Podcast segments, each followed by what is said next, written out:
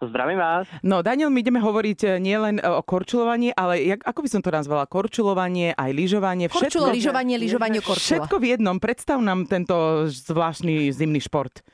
No rád vám ho predstavím. Eh, volá sa to snežné korčule alebo sled dog snow skates.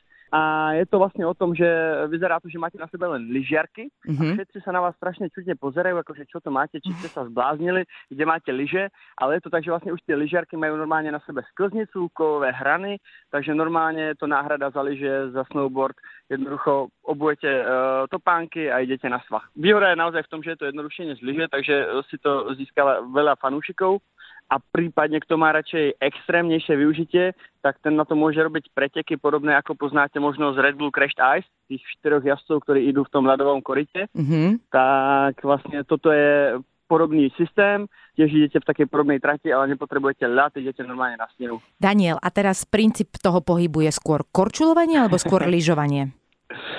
No keď sa na to postaví lyžiar, tak uh, ide to isté, čo na lyžiach. Jednoducho to isté, len výhoda je v tom, že ako sú krátke, tak uh, je oveľa jednoduchšie zmeniť smer. To znamená, keď som začiatočník, tak uh, pomyslím si, že teraz chcem zmeniť smer, aby som sa vyhol niekomu, kto tam ide po zjazdovke, tak jednoducho hneď to zmením. Keď spadnem na zem, nemám všetko zamotané, palice, lyže, jednoducho sa postavím, idem ďalej. Takže takto, ale keď sa na to postaví korčuliar alebo hokejista, pre hokejistov to je to úplne ty sú z toho nadchnutý, to je úplne bože, uh, tak, uh, tak hokejista na tom je ako doma. Ten, ten sa na to postaví a hneď na tom robí somarinky, točí sa okolo, robí taký freestyle a tak. Takže a to je bez palíc, hej? To je, to, je to bez palíc, áno, to je zbytečné. Je to ako korčule. Vlastne je to tak, že vlastne ten pohyb je podobný korčuliam, ale e, brzdenie a je vlastne ako na lyžiach. To znamená do boku, alebo môžem spraviť ten pluch a zastavím. A skôr je to na kopec alebo na rovnú plochu? Lebo teraz, alebo si to môžem vyskúšať aj tak, aj tak.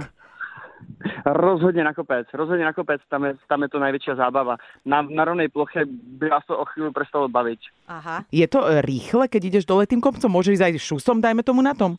No, rekord na snežných korčuliach uh, je vyše 100 km za hodinu. Fú. Ale to, je, to už je moc. Extrém. To už je extrém. Je to tak, že samozrejme potrebujete uh, lepšie upravenú zjazdovku než na tých lyžiach. Takže o 8 ráno, prvý si vy, vyšlapať si o 8 ráno kopec, hej? A žiadne bubny. No, to...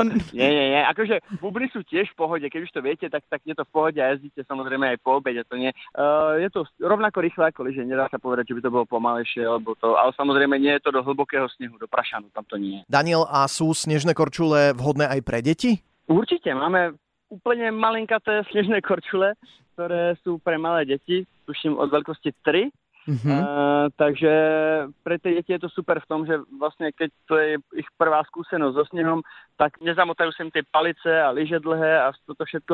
Spravia si rýchlejšie dobrý pozitívny vzťah uh, k snehu.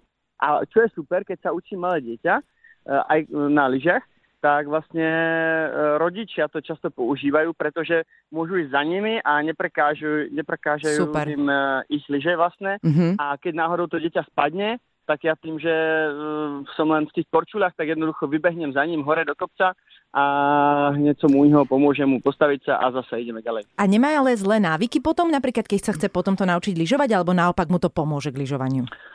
Naučí sa vlastne, má, má, má dobrý balans, naučí sa mm-hmm. ten správny balans, takže je, je, je to fajn. Pretože uh, vlastne na tých sledokoch um, je váha malinko viacej vzadu, než na lyžiach normálnych ale nie je to, že by ste si spravili návyk taký, že sa opierate meter dozadu, lebo to by ste spadli. Je to tak, že vlastne musíte nájsť uh, ten balans. Mm-hmm. Určite je to dobrý začiatok. Dokonca sú výskumy, zistili, že keď sa najprv úplný začiatočník uh, učí na sledogoch, a potom až ide na lyže, dajme tomu druhý deň alebo tretí deň ide na lyže, tak celkovo sa tá doba uh, výuky um, skráti asi o polovicu. Hlavne si ešte uvedomte, že keď ide celá rodina, štyria ľudia, tak to je to, aby ste to na strechu niekam, ale takto, keď máte sledok, ste korčule, tak jednoducho hodíte do kufra, nezabiera to skoro žiadne miesto a užijete si veľa zábavy. A toto je, Daniel, že top, že nemusíš riešiť lyže, pretože nám sa nemestia do auta, zháňame truhly a kadečo. Toto je úplne, že top no, vec. Zoberieš lyžiarky a ideš. Jej, tak to sa tešíme, teda veľmi si nás Daniel potešil. Toto bol teda Daniel Fajnon dovozca Korčuli Sled Dogs na Čechy a Slovensko. My ti ešte veľmi pekne ďakujeme a prajeme ešte, ja neviem, zbytok sezóny, aby, áno, áno. aby dobre dopadol. Tak, tak. Ďakujem, ďakujem a teším sa niekde na svahu.